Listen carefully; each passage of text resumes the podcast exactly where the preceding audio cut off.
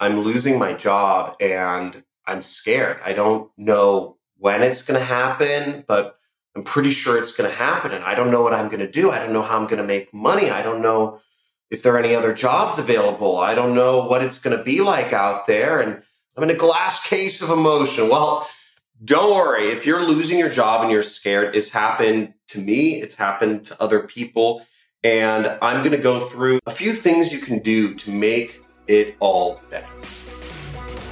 Welcome to the Internet Jet Set Podcast. Now, this podcast is made for those who are tired and want to ditch their corporate lives and work for themselves and experience everything that the freedom of self-employment has to offer. So, on this podcast, my guest and I will share tactical ways in which you can work for yourself and the blueprint to get started building the life of your dreams. So visit me on my YouTube channel, John Crestani on YouTube, for more exclusive content and to get access to a free training course to help you get started with your first profitable internet business. But I'm also going to explain why this might be happening. Now, if you're losing your job for reasons that are out of your control, that sucks. And I'm really sorry to hear that. It must be traumatizing. Maybe the company is downsizing. Maybe the market or the business environment is not good for your industry. Maybe there are environmental things that are shifting. Whatever it is, there could be many reasons outside of your control, and that sucks. And we'll talk about how we can move on from that in a little bit. But if you're losing your job for any other reason, maybe you showed up late to work a couple times. Maybe your work quality isn't as good as everybody else's. Maybe you're not hitting your numbers. Maybe you've gotten some emotional outbursts with employees, your boss, or you didn't do politics too well. You didn't show up at enough company functions. Or there's some favoritism, right? There's politics and you're not the favorite one. Or maybe even you just don't feel you're capable of doing the job that you've been asked to do, or grown resentful, and that attitude is seeping out. Listen up. This is a wake-up call. This is a wake-up call to your life. This is a wake-up call that you were meant to do different things. You were meant to do better things. This is a wake-up call that the job you're doing is not what stimulates you every day. This is a wake-up call that what you're doing does not resonate, that you are scared. The only reason you've been glomming on to this job is because you're scared, or maybe you don't know of the other options, but you've got to think pretty hard about what's going on right now, because if, like I'm guessing, and just say guilty in the comments because you know who you are. If, like I'm guessing, you're losing your job and it's partially your fault, then it's a wake-up call that you need to be doing better things. And you are going to need to take some time to think about what your goals are in life and where you want to go. We'll get to those in just a second here.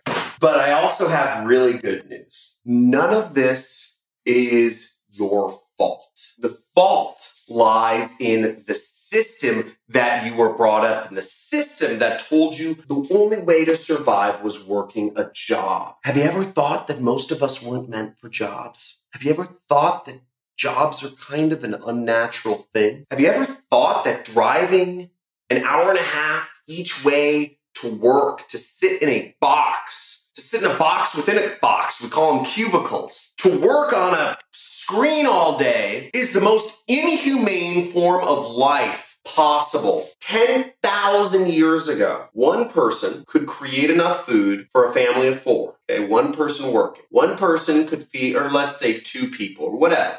But one person could feed a couple people with no technology, just sticks and stones, no technology, right? Keep this in mind. No technology, a family could feed itself. Now, here we are 10,000 years later, right? We have these computer machines, we have these cell phones, we have these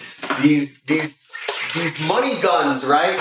We have all this stuff, whiteboards, all this technology, paper, pens. We have written language. None of this stuff was around 10,000 years ago.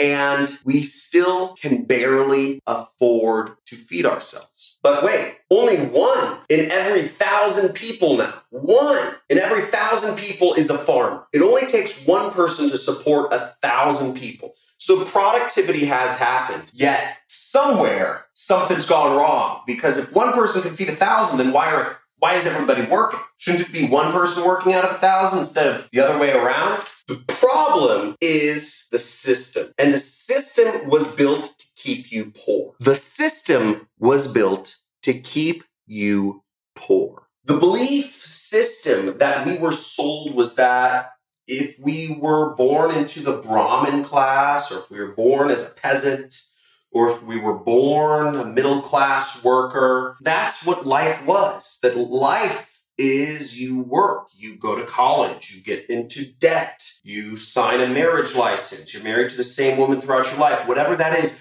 Life and our system of beliefs has been sold to us to keep us in our place. We have been sold this idea because the system was built to keep us in our place, because the system was built by rich and powerful people who want to stay in their place. But it's okay, because you know better now. You know better now that you don't need a job. If you lost the job because of emotional outbursts or brooding resentments or not caring about the company culture right, showing up late, drinking on the job, smoking weed on your lunch breaks, whatever you were doing, then it wasn't for you, because you were put into a system that doesn't work out for you, and it doesn't work out for most people, frankly. Now you have a solution. You can educate yourself on, what options there are out there, what other jobs there are, what other skills or professions that you can learn, how you can work for yourself. I believe most people should be working for themselves.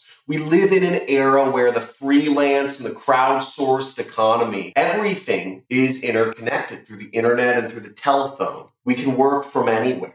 You can work from home and spend time with your babies, your kids, whatever. You can spend time traveling. You can do your job on the road. You can do whatever you want, but you need to educate yourself first and figure out. And that doesn't mean go to college. It means educate yourself, get experience, talk to people, not on social media. Talk to people.